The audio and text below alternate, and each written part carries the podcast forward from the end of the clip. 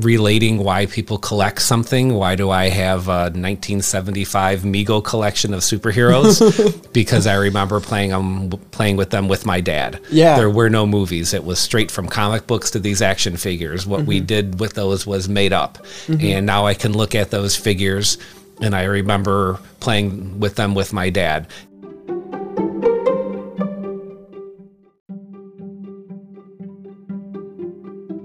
Like I mean, Alex Ross had the same same story. Like he could realize he couldn't be a superhero, so he decided to be the one to draw them. Right, right, and, and I think that's a huge part of uh, of the influence on me. It was comic books. It was tracing them. It was putting silly putty on them and then pulling the silly putty off and mashing up the way that the characters look, or you know, taking Daredevil's head and putting it on Spider Man's body very carefully with with that, and um, just that creativity that Yeah. came from that.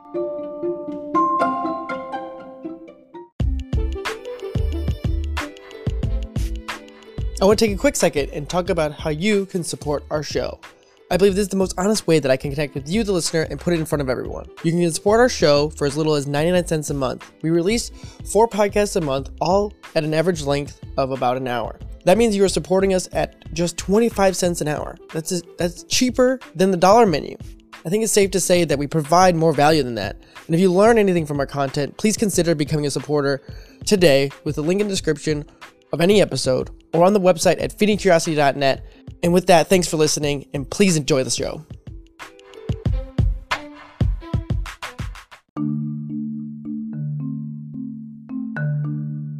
Hello, everyone, and welcome to another episode of Feeding Curiosity. I'm your host, Eric Wenzel, as always. In today's episode, our guest is Steve Fournette. He is the exhibition manager and collections manager of the Dunn Museum in Libertyville, Illinois.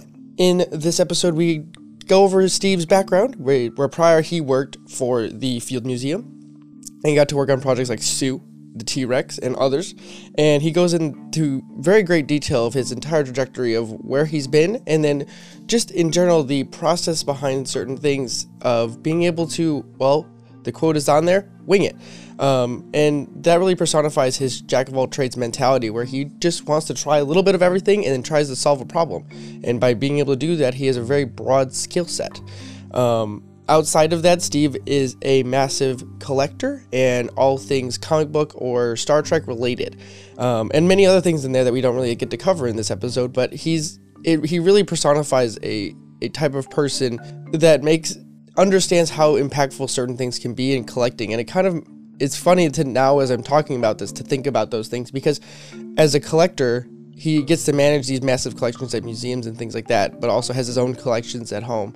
And I allude to it myself in this episode, and I will try to put some pictures up, but I really want to do it justice, so I don't know if I want to just throw up any old pictures. I digress.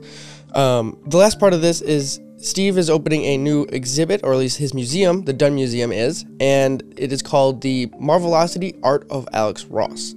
Alex Ross is one of the era defining comic book artists, and this one is all about Marvel, and this will be opening March 9th.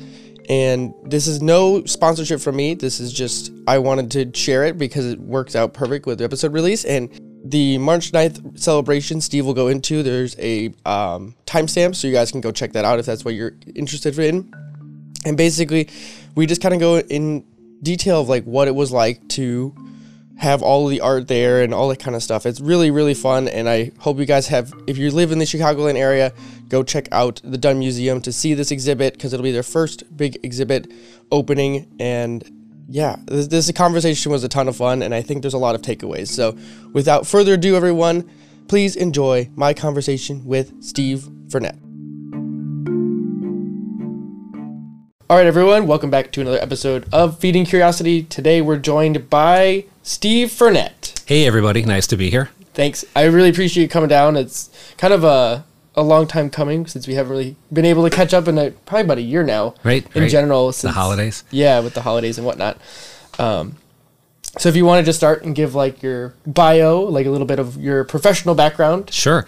Hey, everybody. Uh, thanks for having me on. Um, let's see. My bio. Uh, maybe I'll start where I'm at now and go backwards a little bit. Yeah, that works. Um, my name is Steve Fournette, and I am the exhibition and collections manager for the Dunn Museum, and we're they're in Libertyville, Illinois, and we're part of the Lake County Forest Preserve, and I've been working there for about ten or thirteen years, um, designing the museum exhibits, and uh, the Dunn Museum just reopened. We were closed for a couple years bought a new building, and so I was lucky enough to be the lead designer on designing the museum. So not just an exhibit that was in there, but um, the flow, the exhibits, how everything goes.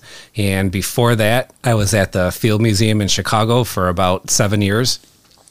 I joke that it was supposed to be 10, but I got out seven with uh, good behavior. Um, that's in downtown Chicago. And when I was there, I worked on the chocolate exhibit, uh, traveling exhibit. I also worked on Sue, the dinosaur. So that was kind of cool too. And let's see, before that, uh, I did freelance artwork for a company in Chicago called Kozan Studios, and that was uh, a rush studio. So that's um, nothing to do Monday, Tuesday, Wednesday. Either Oprah would call or John Hughes, like a movie producer or a TV show, and they needed something done right away. Wow. Um, usually it was something that was uh, due to start filming Monday, and they would call us on Thursday, and we would work basically Thursday night till Monday morning. Wow. Just to like force it through, basically. Yeah, to get everything done. we made a ton of money, but uh, it was rough. But uh, I learned a little bit of everything. Yeah, it sounds like it. That's I can that, I can make a tree out of foam, and I can you know like, like, fake it till you make it kind of yeah thing. Like, exactly. Uh, but I learned a lot along that how to deal with uh, you know production designers and set designers and stuff like that. so that was pretty cool. super cool. So, how does one? It seems like stumble into this very unique but interesting field. it was completely a stumble. So, uh, um, let's see. How did I end up at the museum? So I went to Columbia College at, in Chicago. That's where I graduated from. Before that, I went to American Academy. I also went to Triton Community College. I went to Wright Junior College. I was really trying not to have student loans Yeah. when I left school. So it took me about 10 years to get through college. Uh, I worked a lot through there, hustled a lot through there, straight up hustling. And uh, let's see. Um, I'd say it was about two or three weeks to go before graduation from Columbia. And I took a class called Visual Anthropology with a great professor, Joan Erdman. And um, I took it because it fit into the schedule. I can't say that I was that interested in it. I'm glad that I did. It was Yeah. a great class. But uh, one of the things we had to do for her class was go to the Field Museum. Um, she set us up to take a tour of their library, which is normally behind the scenes sort of thing. You can't Oh, cool. just go in. So we went in there on the way down, now two years, 10 years after I started college, two weeks to go before I graduate. Uh, that professor on the elevator down at the Field Museum says, You should get a job at the Field Museum. and I go, Okay. So uh, I was, you know, she's like, You like anthropology, you have this art background, and seems like a perfect place for you. And I just went, like, Okay like that makes sense. it makes perfect sense, right? like uh, I went there as I, uh, when I was a kid all the time. I would watch my dad and I would watch um, shows on PBS. Yeah. One specifically was this Treasures of the Concepcion. I remember like some Spanish ship that sunk and there were gold coins and they found them. And Yeah. at the end of the special on PBS, it said, "Come to the Field Museum to see these coins." And I looked at my dad. And he's like, "We're going tomorrow." so we drove down there and we saw this. And you know, I grew up in Chicago, so going to that place was was magic. Right, The yeah. Field Museum is a castle, you know, to me. And Mm-hmm. and um, uh, we had a, I went down the sent a resume in, had an interview, and at the time I don't know if they still do it, but you had to take a box test. So they flip over blueprints in the wood shop. This is like a full on hardcore wood shop, and you have to build this little box Whoa. on a table saw and I remember the day before I went for the test, I asked my neighbor where I lived, like, what are the measurements on a tape measure? Like, what are the, li- I mean, I know a quarter, half inch, and three quarter, but what are the little ones in between? And he explained this to me. So, uh, I think what might come up on this podcast a lot is, uh, um, be ready to wing it. Yeah. You know, so I went down there and kind of winged the box test and Wow. uh, passed and, and, um, maybe right place, right time kind of a thing. Yeah. Uh, without just completely rambling, um, one of the jobs I had before any of this was repairing X-ray equipment, Oh. Mm-hmm. X-ray machines. So I learned electronics from how to do that. And when I was at the Field Museum, they have a department called uh, interactives. So that's anything in a museum that moves for the most part. Yeah. It could be mechanical. It could be uh, you know press a button and hear an audio track. Well, that stuff was kind of familiar to me. And I was there on a six month term. So after six months, I wasn't guaranteed a job. But Mm, okay. um, the guy who had that job for a while uh, quit.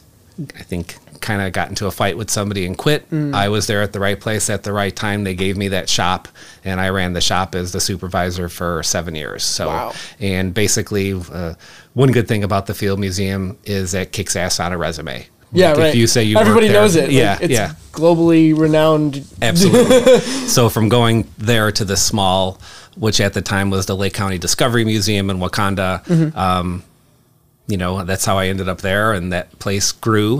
Uh, I'd like to think I had something to do with that, picking out exhibits and that sort of stuff. But uh, so here we now are at the Dunn Museum. It's been open for a year, and that's kind of my long-winded backstory. I mean, it's so cool. I mean, just to even be remotely connected to the Field Museum has got to be a little surreal. Yeah. Kind of looking back on it. yeah. Um, is there anything that you can say, like, because I mean, for the public at least, the museum themselves is like a small fraction of what actually goes on Mm-hmm. at the museum, right? Right. Oh, yeah. I, th- I think uh, I don't want to say a museum standard, but for the most part, two to three percent of what you see in any museum Mm-hmm. uh, is from their collection. So that Right, means yeah. there's ninety-seven percent of what you don't see that's in the collection somewhere. Yeah. And it's it's true with where I'm at now. I think we're up to two, and we're hoping to get it to three percent. Wow. But so, it's always like a trying to push as much out to the public as possible kind of thing. Yeah, with uh, not making it look like a garage sale or Right, a flea yeah, market. so there's some designy parts in there, or um, you know, uh, I think there's some trending stuff what people want to see. Mm-hmm. Um, Ken Burns comes out with a Civil War miniseries Oh, cool. on PBS, and then people want to see Yeah, Civil War sense. stuff. So you Um, guys kind of have to keep your ear to the ground, so to speak, of like what's going on in the like history world or definitely i- i- that is a, that's a huge part of That's very cool. Mm-hmm. how I put stuff from our collection into design. That's very cool. I would never actually thought of that. Like it wouldn't. Like, it's not intuitive, right? But it, I guess it makes a lot of sense because like people see something on TV or on the internet and like, ooh, where, where is that really? You know, kind of Right. like what you saw, like where you got the coins on the PBS TV Exactly. show. That's why. no, that's a perfect tie, and that's what I went down there to go see. And then, you know, um, growing up in Chicago, my dad was a butcher, Mm-hmm. and my mom was a homemaker. And we would, you know, we had a Disney vacation in there somewhere. A lot of times we'd go to the Dells. Um, Yeah. There might be a summer where there wasn't the money to go anywhere, and I remember my dad saying. Um, you know, we're going to go downtown and go to a museum. Which Yeah. one do you want to go to? Do you want to see the submarine or do you want to see the dinosaurs and the mummies? Right. You know, and I didn't know that which one was which, but I know You knew of those things, right? Yes, I'm like, I want to go to the coal mine and the submarine, and then we'd go to Museum of Science and Industry. Yeah. You know, I'm like, I want to see dinosaurs and mummies. We go to the Field Museum. You want to go to the aquarium one? You want to go to the, Yeah. you know, outer space one? And just lucky enough to grow up in Chicago where right. I think I think that's kind of an overlooked thing too, right? To have that that so close to us, like even us in the northwest suburbs, we're roughly an hour away. Mm-hmm. And, we're, and even us, we're like super close to a train station, so we can kind of go to it whenever we want without have- thinking about it. And yeah, without really even having to plan it. And Right. it's such a cool thing. And, and just for me, because my own interest is, you know, background, as you've known me since I was smaller than, since I could probably remember. Right, right. Um, t- what was it like to work on Sue? oh, what was it like to work on Sue? or at least Um, whatever part you were involved with? So so Sue is pretty unique. Um, they they got it before I started there, meaning Mm-hmm. Sue Hendricks uh, discovered it. Um, the Field Museum bought it straight out, bought it in an Yeah. auction. I think they had some partners like McDonald's, and I'm not sure who else. Maybe Disney, because I think there's a copy at, at Disney World in Florida. Okay. Of Sue, and um, so I, I was there. I knew they had it. They did like um, what's the name of it? Like a fossil prep lab first, so people could see it being uncrated, and they did a great Mm-hmm. oh, job. they were of- like excavating it from the, the slabs of rock and stuff like Right, that. Right, right, yeah. And so visitors could see the scientists working on it. So that was kind of going on when I was there already. And then it was okay, we're going to, you know, put it together. We're going to put it out. Yeah. And, you know, I think a lot of us thought it was going to be um, on the third floor somewhere in a gallery. And when they announced it was going to be in Stanley Field Hall in the main Right, hall, in the main like, hallway. Holy cow, you know? Um, so it was really cool. And I think uh, I was there for maybe two or three years they hired a lot of outside contractors to do some of the work, like to build the mount for it. Mm-hmm. Yeah. Um, and then our designers worked on where to place it in Stanley Field Hall. And um, I was involved with working with the contractors um, who designed the interactives. Oh, so that was kind of cool. Like, you know, we want this switch to do this, or Mm-hmm. we want this lever to do that. And then they would work with me on "Here- here's how it should work Yeah. um, and the opening event i totally rem- remember that for the rest of my life Yeah. you know cnn coming to a museum or um, you know morning good morning america was there Yeah. covering it pretty sure it was I mean, it was a really big event. I think I want to say it was like 1999 or yeah so. it was around there And I remember watching a documentary on it, like because every so often I'll go through my phase of back into the dinosaur world for myself. because for the longest time as a little kid, I wanted to be a paleontologist Hmm. and could say probably over.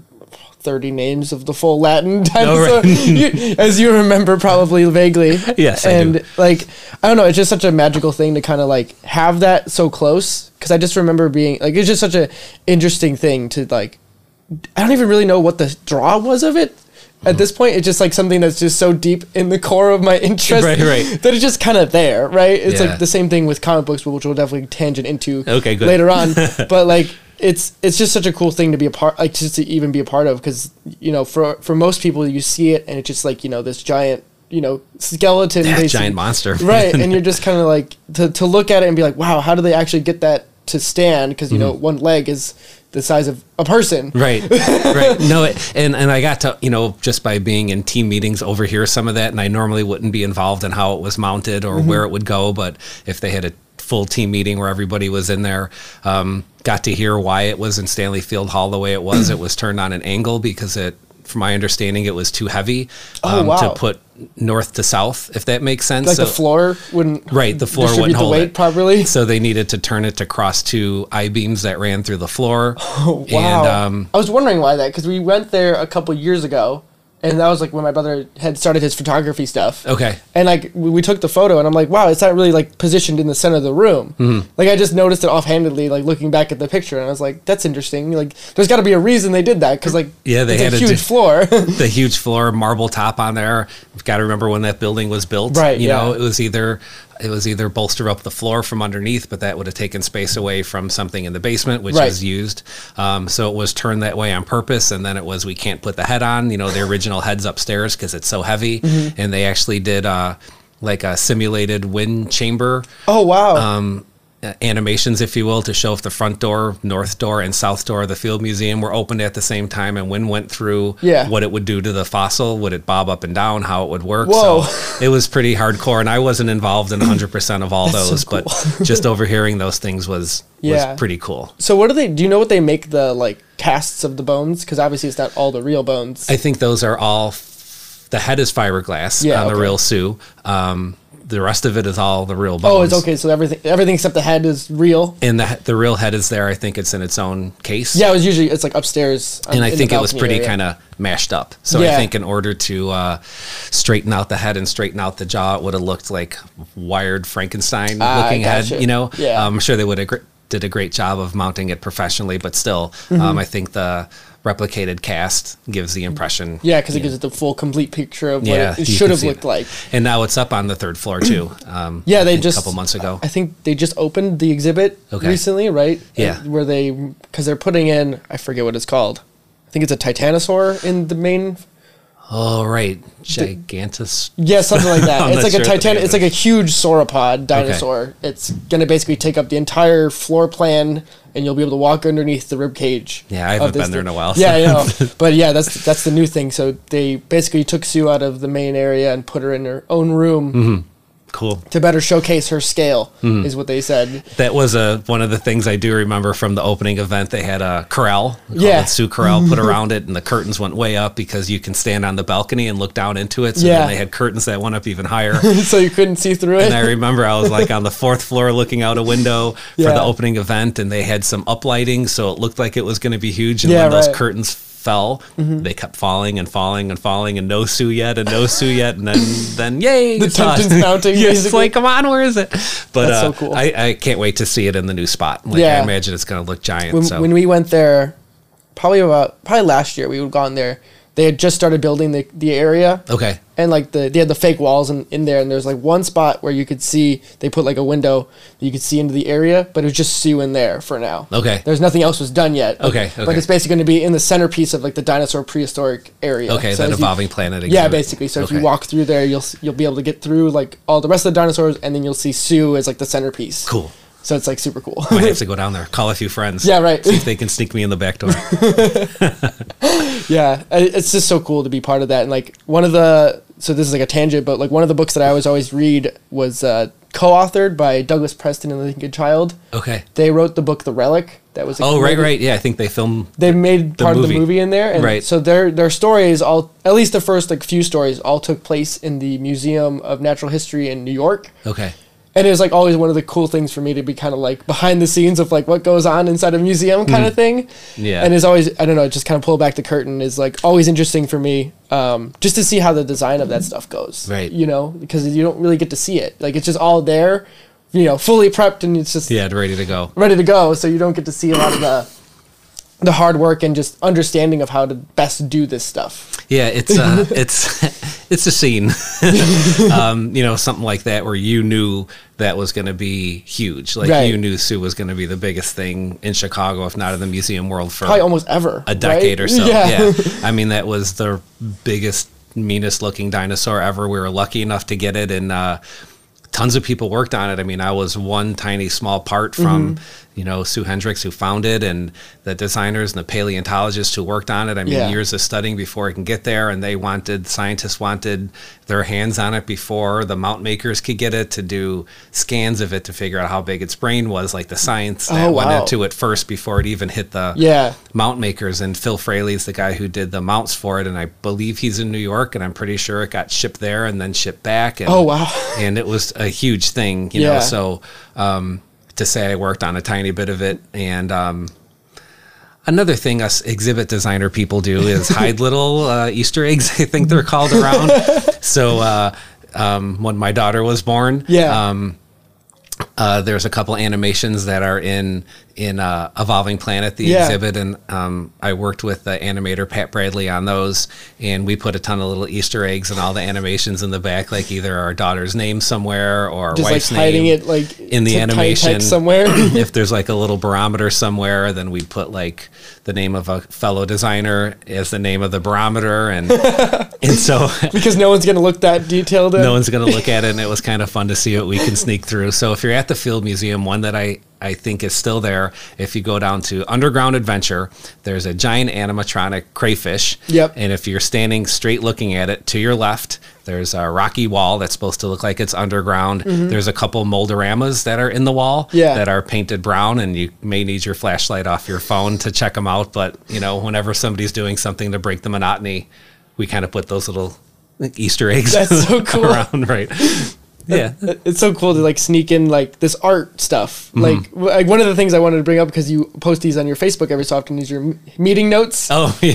And I was just like, I'm like, wow, you like your art is so interesting. Like to just see the you know your little doodles, but you know Mm-hmm. for your doodles are probably better than you know the average person's. Well, thank you very much. uh, like, is that always been a thing of yours, just to doodle art? Yeah, I mean, uh, yes, uh, it's always been something, and you know, you get in trouble for it in grammar school, and Right, yeah. maybe it's a little more accepted in high school, and and get to college and get to art school, and you can basically put that in your senior art show. Um, I think the cool thing was I've been lucky enough to have bosses and and design managers who know that's part of the game. They're not going to tell you to stop doodling or drawing or doing Right. something. You know, you never know when that might spawn something else. But uh, it's fun to do, and and for the record, I do take good notes. Those are just kind of on the side, Right, You know, yeah. and, and it's kind of fun to do. And uh, sometimes I get requests, like draw a Oh, picture really? of something like that before the meeting starts, or it's my silent rebellion. If I'm not happy about being in the meeting, I could do something like board meeting and draw how bored I am. so um, the people sitting to the right and left of me are usually the target audience Yeah. those. They're- they're audience of two. Yeah, they're Right. more entertained by what you're drawing than the actual meeting going on. Yes. Uh, yeah, those are fun. Hashtag meeting notes. Yeah, I mean, I think I think that's a really fun thing to just kind of you know break the monotony because I can think a lot of people in today's world are you know endless meetings or Mm-hmm. endless email stuff. So if you can break up the monotony and kind of even if you're just sneaking in something like right like board meeting and you're Mm-hmm. just kind of making a parody of it. Yes. Like it's kind of a fun thing. Like it makes it a li- even more memorable in that way. Yeah, Right. my other favorite one is like uh, if you're sending a message to your iPhone, you could delete that thing that says "sent from my iPhone" and Yeah. "sent from my eye." What? Sent from my left eye. Sent from my eye butt. Whatever you put in there, and just to see if anybody knows what it is. It's kind of funny. Well, One of the things, so I like I follow another podcaster. Uh, he does a Five Bullet Friday, so it's like a weekly newsletter that goes out every day. Okay. Or every Friday rather, and he um, posted a thing like a text exchange that he was talking to his friend, and he's like, "Hey, did you get like I'm trying to send you a picture? Did you get my picture yet?" And he's like, "No, it's not loading yet. Mm-hmm. It's not done." He's like, "You know, there's a non-zero chance that you might be just screwing with me, Mm-hmm. and you just sent me a GIF of the lo- you know photo downloading image." And he's like, "You know what? That's a good idea." That's a great idea. So he gave us the so he gave us a JPEG of the iPhone loading. No way, that's so I have a picture of it on my phone, and now I just spoiled the beans. but, I'm gonna need that too. Yeah, I know. I'm gonna say it to you. But it's, can you just imagine? Like such and such. You know, you just fill in the blank of just mischievousness. Hmm. Right, right. It's just so much fun to think about. No, I, I think with uh, doing what I do, and it's you know, I guess museum world, professional world, and be careful around the artifacts. And, Mm-hmm. Yeah, exactly. and all that stuff. There's a lot of nonsense going on. You yeah, know, you got, um, I mean, you're still creatives at heart. yeah, right. In, in that environment, it is. Yeah, yeah, it's a blast. it, it seems really cool and like you know for me as you know this basement is its own little museum and so many Pretty awesome down here.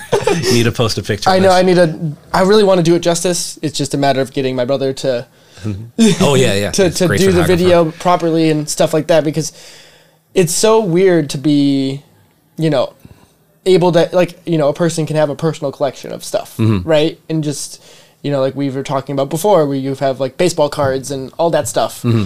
and just having the ability to collect something that resonates right like before you started recording you had that you know idea of like why do people collect Right, right and i think that's a really cool story It was the best thing ever. It was uh so I'll recap it if you want. Yeah, go There's- ahead, absolutely. On Netflix there's um a series called The Toys That Made Us and I think Mark Bellomo who did like the Transformers handbook and Mm-hmm. like the Star Wars handbook, I think he has some co-author, maybe something to do with it or or, Yeah. or one of the consultants.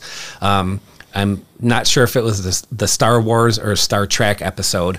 Um, Professor John Tenuto is on both of them, and um, I haven't talked to well. So, anyways, I'm watching one of these, and but I'm watching. I'm not the type of person who can sit down and watch TV. If I go to the movies, I can watch the movie, but Yeah. when I'm at home, I'm always doing something else, for good or bad.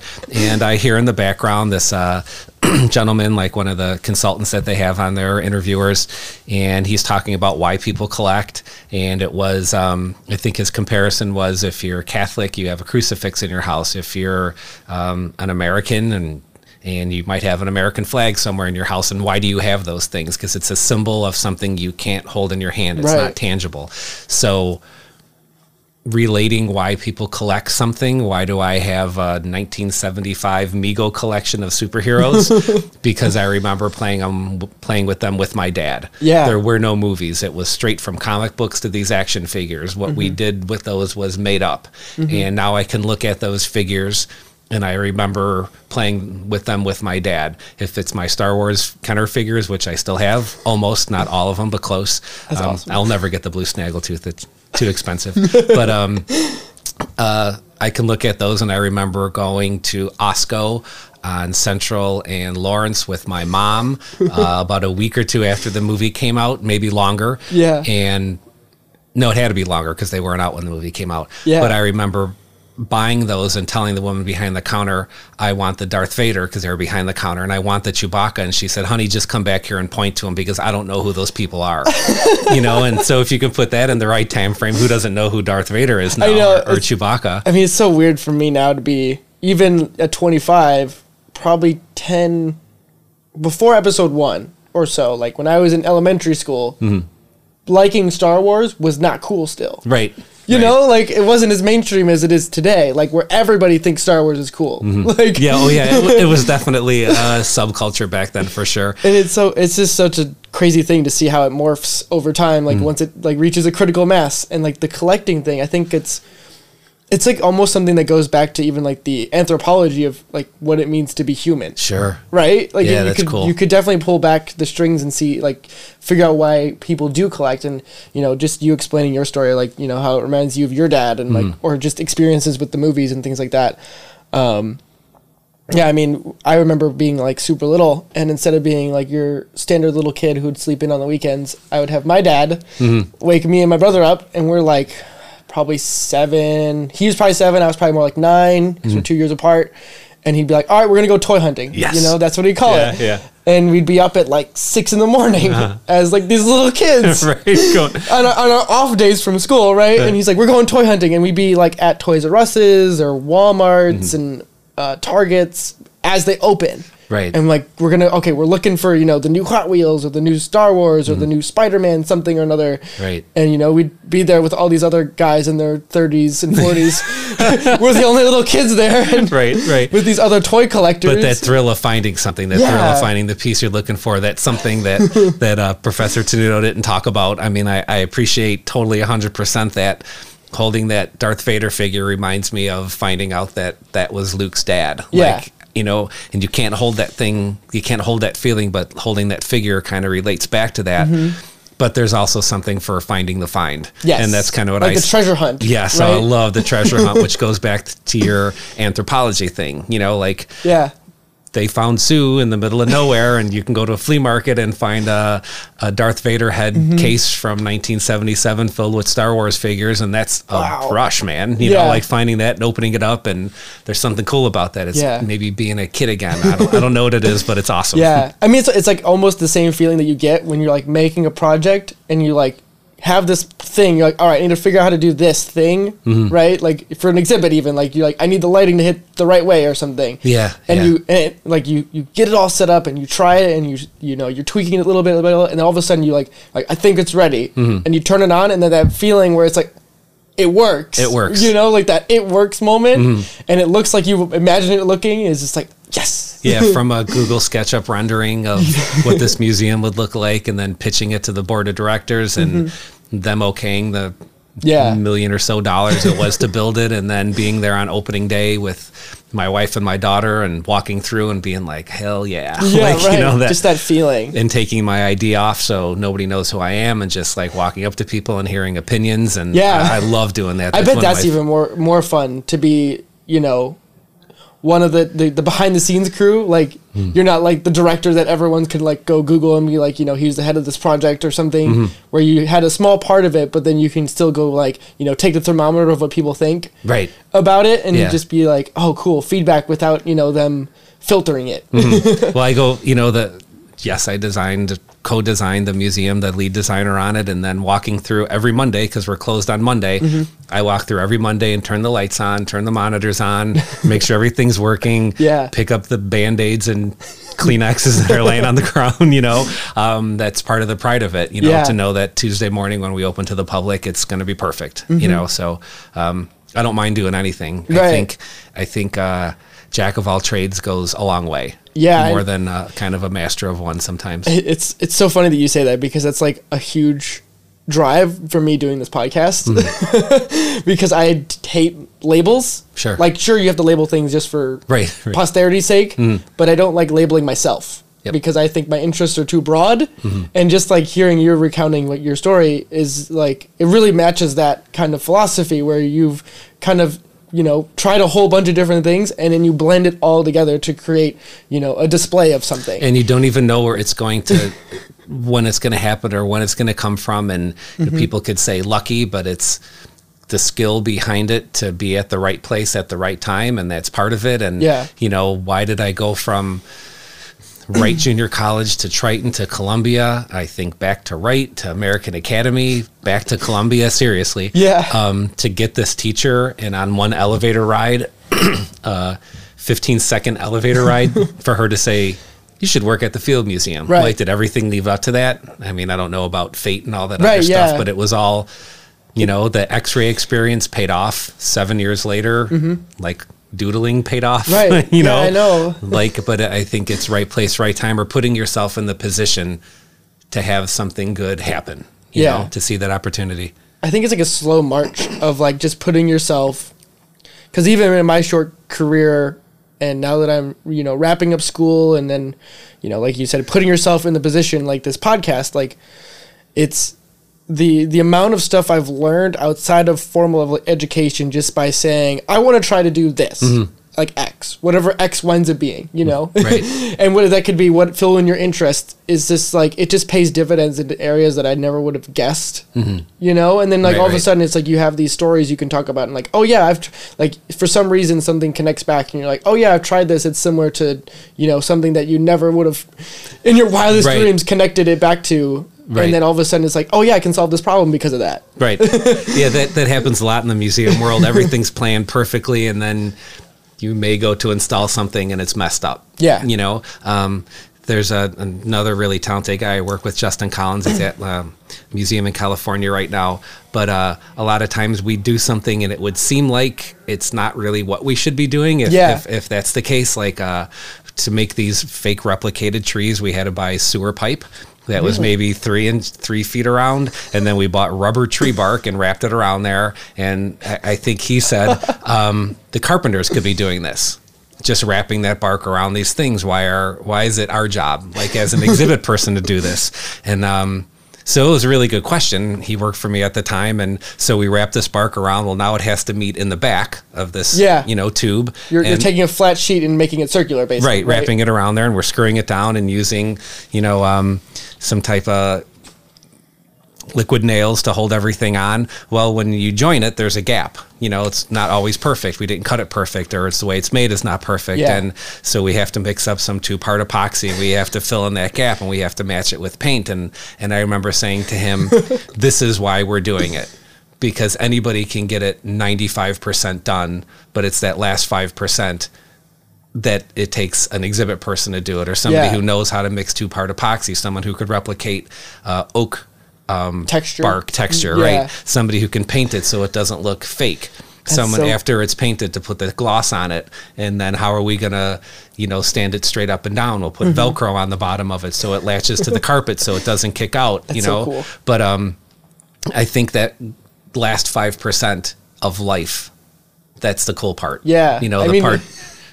it just makes me reminds me of like you know I just finished my senior design project for school and stuff, and it's like you can get it like you said the ninety five percent, but then putting the finishing touches and the things that are like the, the you know the beautiful imperfections of it, right? Right, like the things you had to like you know cover up that seam that wasn't supposed to be there, Right. it's just there in practice, right? Because you can design it in three D Mm-hmm. and it'll look perfect, but then all of a sudden when you actually go and do it, you're like, oh You're, crap. you're gonna know this one better than me. I don't know what Star Wars movie it was. It Yeah. was maybe the um, last one of the second trilogy. I don't know the proper So terminology. the, uh, the the prequel movies, like yeah, one, so two, the three? prequel, right? Yeah. So it's Anakin and Obi Wan get Yeah. caught in some beam thing. Oh yeah, the tractor beam. And do you stuff. know? Yeah. Remember what he says? Not really. How did this happen? We're smarter than oh this. yeah, and that always stuck in my head. Like I don't mean to be quoting that, but when I get Yeah. to work and I'm doing something and something gets effed up, and I just go like, "Oh my god, I've been doing this for 25 years. I'm how did this happen? I'm smarter than this." And Yeah. I mean, like totally, it, it it's something I don't want to say like that. A movie. It, that movie inspired me, but if there's like a hang up or something, like okay, I'm smarter than this. I've done this before. Right, yeah. How do I? you can get- work through it. How do I work through this? Yeah. Yep. Yep. That's And- super. I- I mean, that's super important, and like that's what I've been. Uh, I try to talk about because a lot of the people I've had on here are like younger that are like you know 25 ish, like my age basically. And one of the things I always say is it's better to view things in the in the like the viewpoint of a project because you can't it can't fail. Right, like you have to put it out in the, its best possible form in this moment, right? Right, so like you're the way I think about it is like you're more apt to take problem solving like that, where Mm-hmm. you know you you've got it ninety percent of the way there, but it's not quite perfect yet. Right. You're more likely to be able to be like, okay, here's where we are. I know what it needs to look like. How do I make it do that thing? Mhm. and and not having so much pride in yourself that you can't ask. I mean, Mm-hmm. uh, 20 years ago, I wouldn't know how to do that or how to watch mix epoxy or whatever Yeah. it is. And then standing in the gallery now with my phone, how to mix two part epoxy, um, how to stamp a pattern into epoxy before it hardens. I can find all that stuff. Yeah. Like I can look how to do it or. Um, you're going to grow up with the same people, with the same friends. You're going to hear about their experiences. So, Yep. how do I do something like this? Oh, I know a guy. Yeah. I know this guy, Tyler, awesome. Uh, Tyler Keillor, awesome. Um, he created the Dryptosaurus, a life-size Dryptosaurus Oh, really? dinosaur that's at the Dunn Museum. Like he's the ace in the hole. Call this guy. Like That's I don't so know how to mix this thing, or I don't know how to do this, and and um, just having that network of friends in the museum world is a huge world. Every place on the world pretty much has a museum, Yeah. but it's a tiny world. We all It's a special like network of people, yeah, yeah. Like if you can talk to somebody in the museum profession and maybe uh, it's like what two degrees of separation. I don't know Really? you, but I know somebody that you know. Wow. Yeah, yeah. It's pretty. cool. I wouldn't imagine it to being so tight knit, considering I mean, there's so many different museums in the world, Mm-hmm. right? Yeah, and and I think a lot of people, you know, come in as an intern, come in on a six month term, and they go somewhere and learn something else. And Mm-hmm. Oh, that know, makes sense. Yeah, and they're going from one. It's museum. always like a dream, like a dream thing to kind of like not a feather in the cap thing because it's makes it sound more of a prestige because I think it's more of like a like a, it's more of like a childhood like Oh yeah, for me. yeah oh, was, like you kind of have that like like that pull where you're like yeah like you just have that who are, urge. who are these people who get to work at a museum and make little statues and Yeah. figures and push buttons things like where Yeah. where do they where do they come from like Right. where's the where's the class where they teach you how to go to a museum That's what I always I think of. Like, you know, having these conversations is like my way of picking like that exact question is hmm. like how does like how does someone who does these like this super interesting job that no one is like not your first level job of like museum Right, right. yeah, like, I think I'll go work at a museum. Okay. Right. Like it was half uh, had that art background and half stupidity. Like, sure, I'll just go work at a museum. How hard could it be? You I know? mean, don't do you think that naivety though, like that, like sure, like my teacher, like my teacher wouldn't steer me wrong, kind of thing, Uh, paid off? Because like a lot of people, I think would be like, there's no way I would, I can qualify to be able to be like, you know, that Uh, kind of idea. um, I think it was a little confidence in myself. and I was- hindsight is 2020. right confidence in myself and um and thick skin Yeah. you know so i go there and it doesn't work out okay i wasn't thinking about it an hour ago it, you know it wasn't something that i would be like it's my lifelong dream to work here and now Yeah. i'm crushed because it didn't happen it would be like okay i'll go to another museum because this museum thing seems cool to me right now you know it was uh doing freelance artwork which was a blast unless you own a house Yeah. and then you have to make a mortgage payment you know freelance is awesome if you don't get a phone call for Yeah. three weeks and you have a mortgage payment due so uh It's not super stable. yeah not stable at all so um you know instead of working for one freelance art firm then you work for three there's Kozan, Ravenswood, Skyline Yeah. and throw your name in the pool for all of them and you could be paint- painting a mural somewhere or carving a tree out of foam or building a giant happy meal box for a trade show convention and so um, all those things were fun Yeah. and it's awesome that you could you know stay late and drink and smoke and do whatever and hang out with all these cool people and then you go home and you have a mortgage payment so i was kind of happy i got a full-time job yeah, I, I can imagine. I mean, it's it's super stressful in that in that era of things, just Yeah. to be not sure if you're gonna make enough to make ends meet. yeah and that's a motivator too right exactly like it's a it's such a blurry line for any creative type to kind of find you know how to balance the creativity with Mm-hmm. stable right Right. yeah, yeah. It's uh throw yourself in 100% if you want to go into the fine art world. Mm-hmm. I think have thick skin and kind of don't care what people say and Yeah, right. Mm-hmm. having some talent and something unique, you know, helps. But uh I think everybody finds their level. I think that's the way I always kind of looked at it like if you're comfortable living with a bunch of guys and girls in a shitty apartment somewhere and not making ends meet that's awesome. Like Yeah, i'm not knocking that. yeah i'm not knocking that but uh um i'm not saying i wanted more. I didn't know what more was. Mm-hmm. Right. i kind of thought i'd be doing that my whole life so everything i kind of have now is unbelievable to me. Yeah. like no shit i have two cars and a house. Like that's awesome you like know? how did i get here? Yeah right. no almost every day. it's kind of how did I get here? Like, oh, I have thirty dollars to buy a Boba Fett figure.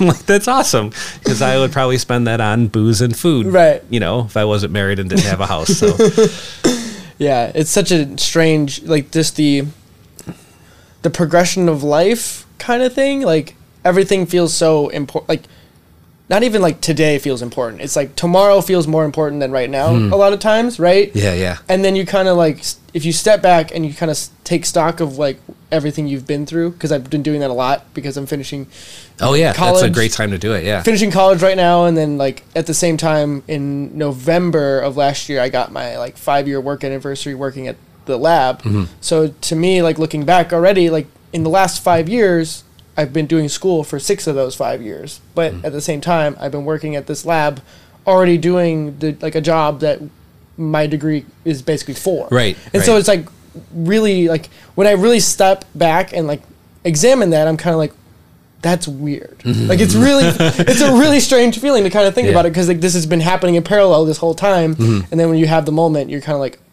wow. Yeah.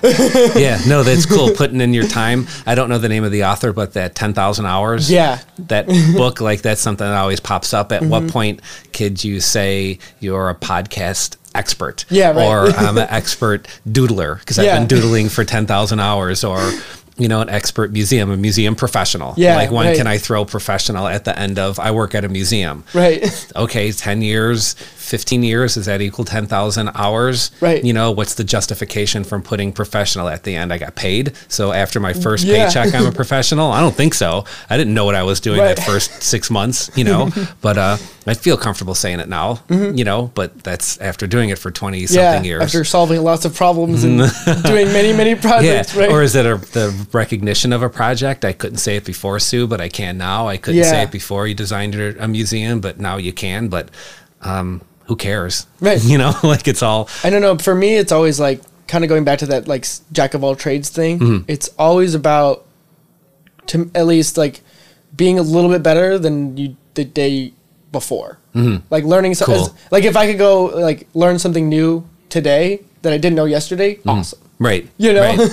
Yeah, just keep doing that forever. Yeah, and then slowly but surely you just collect all these things and Mm. try new things and just get a little bit better than it was before. And And, never stop. Yeah, yeah. and then this podcast itself, because that's a really good way of doing it, is becomes a little time capsule because I can listen back. Like we've I've already done this for a year, Right. So I can go listen to you know the first episode Compare the first and just listen to that one and be like, wow, that's what I was thinking back then, mm-hmm. and just listen to oh, like Oh, that's wild, man. Right, it's so Yeah, it's such a it kind of gives me like this really weird feeling because like that like it's my own voice that's like captured in it. Right, yeah. but I don't know. It's just such a strange like because you don't really we just don't know you know, and obviously memory is valuable. So you, it's recounting it is one thing, but then like if actually getting a chance to like listen to yourself is a whole different thing. Yeah, I'm not fond of that. I'm, I, Right. I think I'll listen to this, but I don't need to hear my voice. Yeah, sounds know. It took me a long time to be desensitized to my own voice. right. Be comfortable with it. Yeah, like because there's a, there's a obvious for the most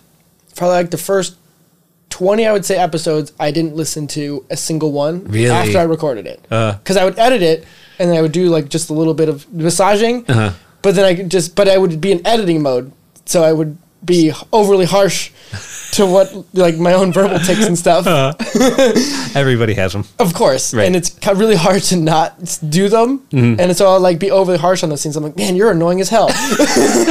like all you do is say these like same words over and over again. I'm trying. I'm not saying them on purpose right now Okay. Okay. because I'm thinking about them, right. Right. You have to do that. and um, it's just like those funny things. And after a while, it's like, you know what, dude, you need to be listening to these things just be for your own for your own good, as Mm-hmm. Yeah, a get better from it. as a quality thing, and to create like show notes to make it more of an experience to give to people. Like you know, the Mm. more effort you put into it, the more it becomes like a you know a, a product, Right, quote right. unquote. So it's like turning it into a business in some way. It's, Right, very, no, no. it's very weird to kind of like look at it in it's like four different lenses, basically. Yeah, yeah. As a producer, the creative person behind the mic. and- Yeah. yeah. No, I th- it, it's great. I've listened to a few of them. Yeah. um, I listen to podcasts almost all the time on Yeah. Mm-hmm. my commute. I have like a forty-five minute commute, so um, it could be Gilbert Gottfried talking Yeah. about old movies or Comic Geek Speak, which is a comic book podcast Oh, cool. one. I I'll love that one. I'll have to check that one out. Yeah, that one's my favorite. um, or there's just a new Ron Burgundy. Will Yeah. Ferrell has one now, so Oh, I've been wow. listening to that one too, which is pretty good. Yeah. For me, it was, it was like the this stumbled upon podcasting accidentally, kind of um, like two three years ago, where I was listening to like the TED Radio Hour. Okay. Like the TED Talks, but they would basically turn them into broadcasts.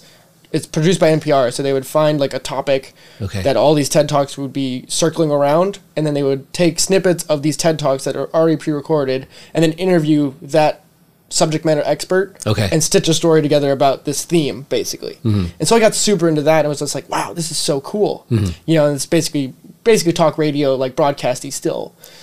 And then somehow I got into these guys that are doing like long form audio, like conversations. Okay. And then I was I was like, whoa, this is next level. Mm-hmm. Because I'm listening to the guys who are like you know PhD in some sort of crazy you know like nutrition experts or you know top renowned neuroscientists or whatever, mm-hmm. and I'm having three hour conversations with these guys talking about their research and what they've learned Right. for ten years, you know, and I'm like, this is ridiculous. Yeah. Like, how do you get a conversation like this where you get all the nuance and all of the, you know, this is what I've learned and here's like what you can do too, or here's like the books I've read too. Mm-hmm. Right, right. On top of that, and I'm just like, this is so different than Yeah. any other medium I've ever like No, came am- across. A, it's amazing. And I mean, besides the time capsule part of it, Yeah. for the most part, you're getting experts. Yeah. You know, you don't listen to a podcast where somebody's like, I just bought my third comic book and here's what I think. I mean, I guess they're out there, but some of them are like that. yeah, right. I mean, some of mine are like that because mm. I mean, from the other way, like going, so like that's the far end of the spectrum of like expert stuff, mm-hmm.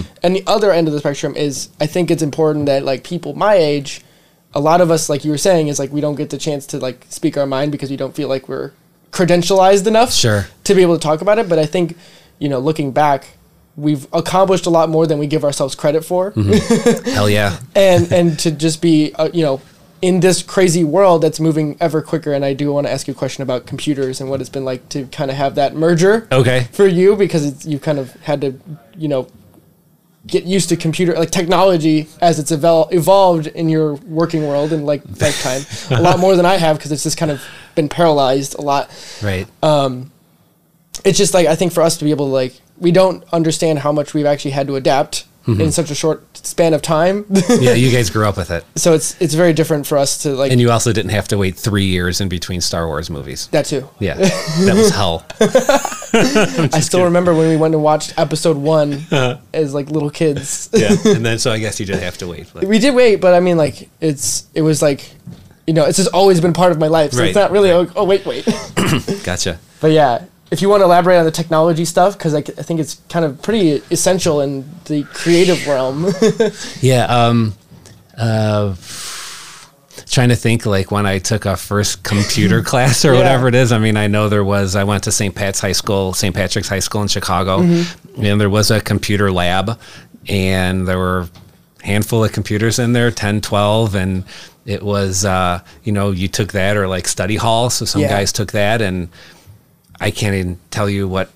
What language it was? I kind of think just straight up DOS for like guys would Oh, program wow. stuff for like a week and There's then still the command languages, basically. Oh yeah, yeah. And then at the end of the week, they'd like hit a button and it would make like their name move across the screen, like bounce around like a screensaver, and that was like a grade. Like Yeah. you got like yeah, you got an A because that worked, you know. Yeah. And it's like 400 lines of code to get there. Right. Um, I remember that, and then at uh, oh god, at Wright Junior College, I took our class there. Um, great teacher who was there at the time, and he had some super fancy graphic resolution computer kind of in the back room, and me and like one other guy knew about it. I wish I couldn't think of the name of the Yeah. computer or anything, but I worked on that for whatever. So um, I was familiar with that stuff. I have to say, it kind of came to me easy. Um, I have a lot of friends my same age who still kind of struggle with the technology end of it. You know, they can find their way around YouTube or send a Right. text message, but I think it's so part of designing. It always was. By the time I got to Columbia and American Academy, it was part of it. Yeah. and then I think it was uh, VectorWorks was the CAD program I used at the Field Museum, and then why bother with that when there's SketchUp? You know, SketchUp is ninety five percent of what I use. Really? and it's just sorry. You're good. And that's uh you can edit that out. And um it's uh to me SketchUp is going through uh a couple catalogs Yeah. and maybe a design magazine and cutting things out and pasting them on there like it's uh, that warehouse in SketchUp is you know dinosaur import Yeah. um, mailbox import drafting table import Wow. where in Vectorworks I would build those things Yeah, for the most part Three dimensionally sketch it out basically and extrude things, right? everything from like an exhibit case, which you can imagine there's, you know, a bazillion different sizes. So I want this to be two feet by two feet, extrude two feet, Yeah, make right. it this shape. And now it's just like Google SketchUp warehouse museum cases. And then I can import the one I want. And then if I get the okay that that's the one that looks good, then I can call that company and say, this oh, is the one I want to buy. Oh, That just streamlines the whole process rather than making everything custom. It is, and and I'm not uh, a pro at that at all. I can get through it, and I can do the animations, and I can do some plugins with lighting to make things Mm-hmm. look nice. And a lot of times it's for the pitch. I know who it's for. Yeah. Um, I Knowing can- your audience. Yes, exactly. Knowing your audience and nailed it. And 95% of what I do is knowing your audience. And, um, and the other 5% is just eating ham. But, uh, but knowing who your audience is, um, know how to make that thing look pretty Yeah. for that 10 minutes. Yes, we like the design. Yes, it looks great. Yes, Yep. here's the money. you know, and following up on it. I guess that's the other percent. When so cool. when it's done, those people walk through and they're like, "Hey, it looks like the picture." Yeah. like yay! That's all they want. Because in their head, they're like, okay, does it look like we okayed? yeah, right? we okayed this and it looks like that or cooler. Yeah, you right. know, and then they walk out of the room and then you high five your boss and take a day off. After working for three weeks straight. yeah, right? pretty much. Yeah. Yes. know that feeling. A sleeping bag in the trunk. That's so cool. Um, we're we're almost at an hour already. Whoa. I know, right? Time Okay. flies. Yeah, that's cool. So I think the best place we can start wrapping up is we what your current project is, as, as much as you can say, since Okay. it's close to the opening. Sure. it. well, I can tell you everything. It's uh, public. It just kind of Okay, cool. got announced. Um, well, the uh, this is perfect timing for like unofficial advertisement. yes, yeah. Thank you all for listening. Um, so lucky enough to host an exhibit at the Dunn Museum in Libertyville, opening March eighth. I think there may be a Marvel movie opening on the same day, so that'll yeah, help you remember. Captain Marvel. Captain Marvel is opening uh, that day too. So imagine that weekend where you got to go see Captain Marvel and then come in on Saturday, which is March 9th at the Dunn Museum to meet comic book illustrator Alex Ross. So our first uh, big temporary exhibition at the new Dunn Museum is called cool. Marvelocity, and it's the artwork of Alex Ross based off of his career at Marvel Comics. So it'll be stuff you'll see. It's well, kind of his life's work in a sense, but focusing on the Marvel universe. Um, there is some pretty awesome uh, construction paper models he made of the Fantastic Four when he was seven years old, and then Really? yeah, yeah Well, he's so he's been in that into Oh yeah, it, it, I think the quote we're using in the exhibit is um, something along the lines of there was a kid who realized he couldn't be uh, uh, a superhero, so he decided to create them, and and that's. Uh, kind of the story that we're going to follow along. So when you come into the exhibit, you'll see um, some of his drawings from when he was six years old, drawing Spider-Man in crayon, to um, his stuff that he his Marvel tryout pages that he sent to Marvel before he did Marvels, and um, some teenage work. He did the X Men. He's always been making. 2D and 3D artwork. So there's a lot of these small like so the construction paper Fantastic Four is made out of construction paper. The the legs are rounded like tubes and taped, Yeah. but he also made the invisible woman out of scotch tape so you could kind of see through it which was brilliant like when i saw that not to say his current stuff isn't brilliant Right, but yeah. seeing that is just like that oh, little ingenuity going in there. Like like way back when he was six years old that's so cool. and uh, so we're lucky enough to to have um, the only kind of showing around the Midwest is going to be here. It was an exhibit that, speaking of podcast, I listened to that Comic Geek Speak podcast, and I would hear this hilariously funny guy come on Sal Abbinanti. It turns out Sal is Alex's manager, and I learned about that through this podcast. So when we were coming up with ideas of what we should have as our first big Yeah. know, temporary exhibit. I'm like, Alex Ross would be awesome. How do I get a hold of it? And then I heard Marvelocity was coming at, and I'm like, oh, that dude from the podcast. So through the magic of the internet, I was able to track down Sal and invited him to the museum. And he walked through and he said, like, yep, this place is cool. And and then you know, That's so cool. two or three weeks later, I'm ringing Alex Ross's doorbell and we're going through his collection. And he was awesome and so generous with his time. And, and, um, so if you get your hands on Marvelocity, that's the book he did with Chip Kidd. And, um, yes, I definitely had to buy that one for yeah. sure. So I- when you get it, uh, whoever gets it, there's one cover, which I think is Captain America on the cover, but it gatefolds open to Mm-hmm. Oh, like wow. 14 different covers. Yeah. So we will have the original artwork to all 14 of those covers and two or three that didn't even make it as a cover. So there's, we have so much stuff. It's going to be awesome that's so cool. and he'll be there on the 9th uh, in the afternoon. Check um, Lake County Forest Preserve.org's website, Mm-hmm. and uh, he'll be there autograph signing stuff. So we're going to have some custom merchandise made that'll be available in the store. We'll have copies of Marvelocity,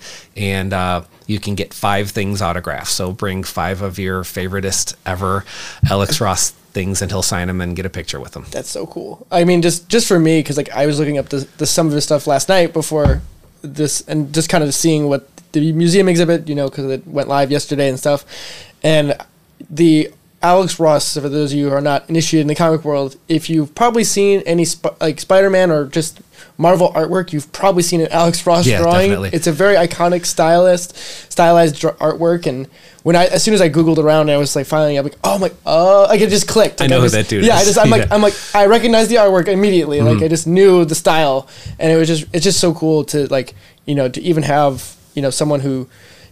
It's so funny that artists could have like this iconic thing, and then you you would recognize their their artwork more than who they are, right? Mm-hmm. Like he could be standing next to you, And you wouldn't know who he is. and you never even know that Right. he's like this guy who's you know shaped an entire genre, like an era of artwork for this character. and he has and, and the beautiful thing about it or one of my favorite things about him is i went to american academy in chicago that's where he went american academy Mm-hmm. of art we were kind of trained with this kind of classic style of illustration from norman rockwell and andrew Oh, wow. loomis and he's taken those um, I think the best example, if, if everybody listening could look up Arrow Shirt Man. So that was Arrow shirts from the 1940s. Mm-hmm. Um, there's a gorgeous illustration. Um, I think it's Leyendecker is the is the illustrator who did that, and it's a man dancing with a woman. And compare that to the cover of Harley Quinn that Alex Ross did, and he was totally inspired by these 1940s, 1930s illustrators, which is what we were taught at American Academy. So um, having That's so cool. yeah, like you know, the more you dig into this, and it's all in the Marvelocity book, or or Mm-hmm. or um, I think there's another book that covers all of his work for DC. But come out to the museum, check it out. It's going to be open till August eighth. Oh, wow, so up for a while. There'll be plenty of time to come see it, and there's going to be a ton of events and activities. We're open late every other Thursday night, and there's going to be guest speakers, and that John Tenuto who. Um, who I mentioned earlier, who was on the Toys That Made Us. He's going to be one of the speakers there. Awesome. There'll be other comic book uh, artists and, and giving talks and talking about awesome comic book stuff that we don't have That's to so- hide anymore. That's so cool. I mean, for someone like you, it's got to be just like a whole like another like a, like a, everything comes full circle for you. I don't know so- what I'm going to do after this. in some way, right? Like this, like you're you've set this thing in motion and like got to meet you know one of the greatest. You know, I think it. I think it'd be best to close out with just your thoughts on like comic books and like how all this like collecting stuff Mm-hmm. has been like integral to your life. To kind of leave it at that and stuff. Sure. I mean, uh, uh, I'll be as quick as I can. No, don't, don't need to be quick. you got comic books. When I was a kid, you got comic books and you hid them. You know, if you went to uh, wherever to go buy them at some drugstore, it wasn't like you strutted down the street with it or talked with your friends about it. Um, uh, I also remember getting them when I was sick. You know, your dad would bring you some comic books, and that's kind of another tie into that. I still have, fortunately, most of the ones I had from when I was a kid, so Yeah. that was cool. Um, it, it could you could I say that it shaped me? I think it made me better, learning lessons from people like Steve Rogers or Yeah, Matt Murdock right. is pretty damn cool. You know, I mean, Um, all of them have a catchphrase, right? They And have a- like, like Spider Man's great power, great power comes great responsibility. I mean, it's tattooed on my body. right. awesome. Just gonna throw that out there. Like sometimes these things just resonate deeper than they ever intend to. Right, right. You know, and it is and, and and to me it was frank miller's run on daredevil uh, as a teenager reading that while i was going to catholic school Oh, kind of all tied in together be- and seeing matt murdock being broken down by Mm-hmm. a big corporation asshole kingpin um, totally implanted some Yeah. God, I can't stand money. Yeah. I can't stand bullies. I can't stand somebody needs to stand up for And- people and- like that. I think Matt Murdock is is interesting as a hero too because he's like one of the few that's overtly religious, right? Like there's Mm-hmm. Yeah, not, I did not- 12 years at Catholic like school. not many of them have time. that like really deep undertone with it, Mm-hmm. and I, that's super interesting. I didn't even connect that.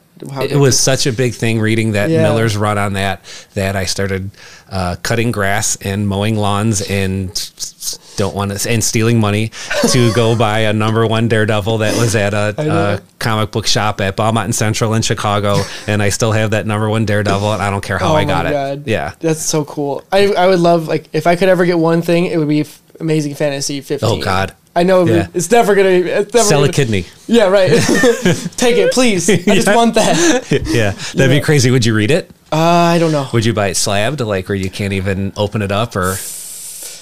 Dude, I, I will not get anything slabbed. I, I have don't that think I- number one Daredevil, I I think read I, it. I don't think I could because I just I you know as the our basement is Uh-huh. a shrine to the representation of these things. Yes. they're made to be experienced, Yep. not to be enshrined. In my in my opinion, like you Gotta can't- smell it. Yeah, you can't learn it, learn from it unless you take the pages and touch them, Mm-hmm. right?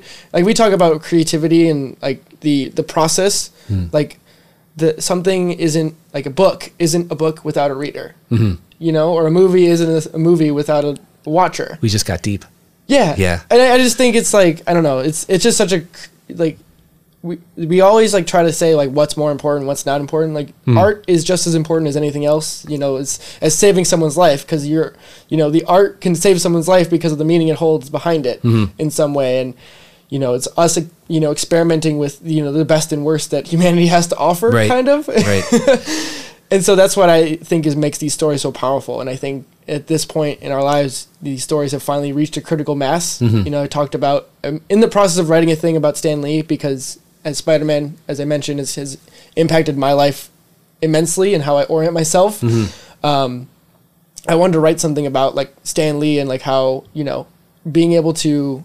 I don't know if you watched the Into the Spider Verse at the end of the thing because Stan Lee had just passed away. They Mm-hmm. Right. said, you know, thank you to St- Stan Lee and Steve Ditko for, you know, proving that we're you're not we're not the only ones. Right. You know. and Yeah, it's that like- was awesome. And I just think you know I'm getting goosebumps as I'm talking about this right now because it's, it's just to me like you know we all feel alienated in our own way Mm-hmm. growing up. You know, it's growing up is not easy for many people, Right, and right. The, these comic books are one an escape, but it's also like empowers you to be the best version of yourself in some way. and you're not alone. Yeah. Yeah, yeah, that's pretty cool. And it's, it's just super powerful and i think you know being able to see the art right like i Mm-hmm. mean alex ross had the same same story like he could realize he couldn't be a superhero so he decided to be the one to draw them Right, right, and and I think that's a huge part of uh, of the influence on me. It was comic books. It was tracing them. It was putting silly putty on them and then pulling the silly putty off and mashing up the way that the characters look, or you know, taking Daredevil's head and putting it on Spider Man's body very carefully with with that and.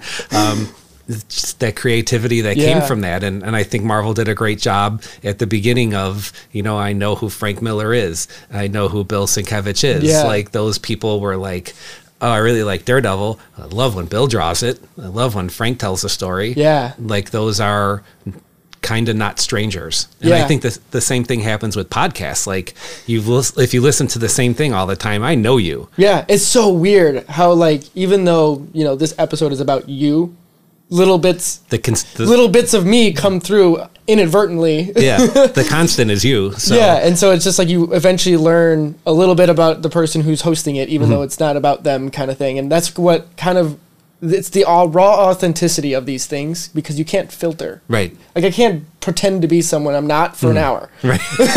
right. Five minutes maybe. Right, like you could be a news anchor and have that, you know. All right, we're today for the you know the, the nightly news. Right, right. Uh, just a thin, whatever, like that kind of thing. You could put on a face or a mask, right? Right. To, Yeah. to This one you can't. I had to do it. You just listened to an episode of Feeding Curiosity. Thank you all for listening and tuning in. If you enjoyed this episode, please leave a like, subscribe, go check out the website over at feedingcuriosity.net and all the other things that we're doing there. And once again, thank you all for tuning in, and we will see you in the next episode.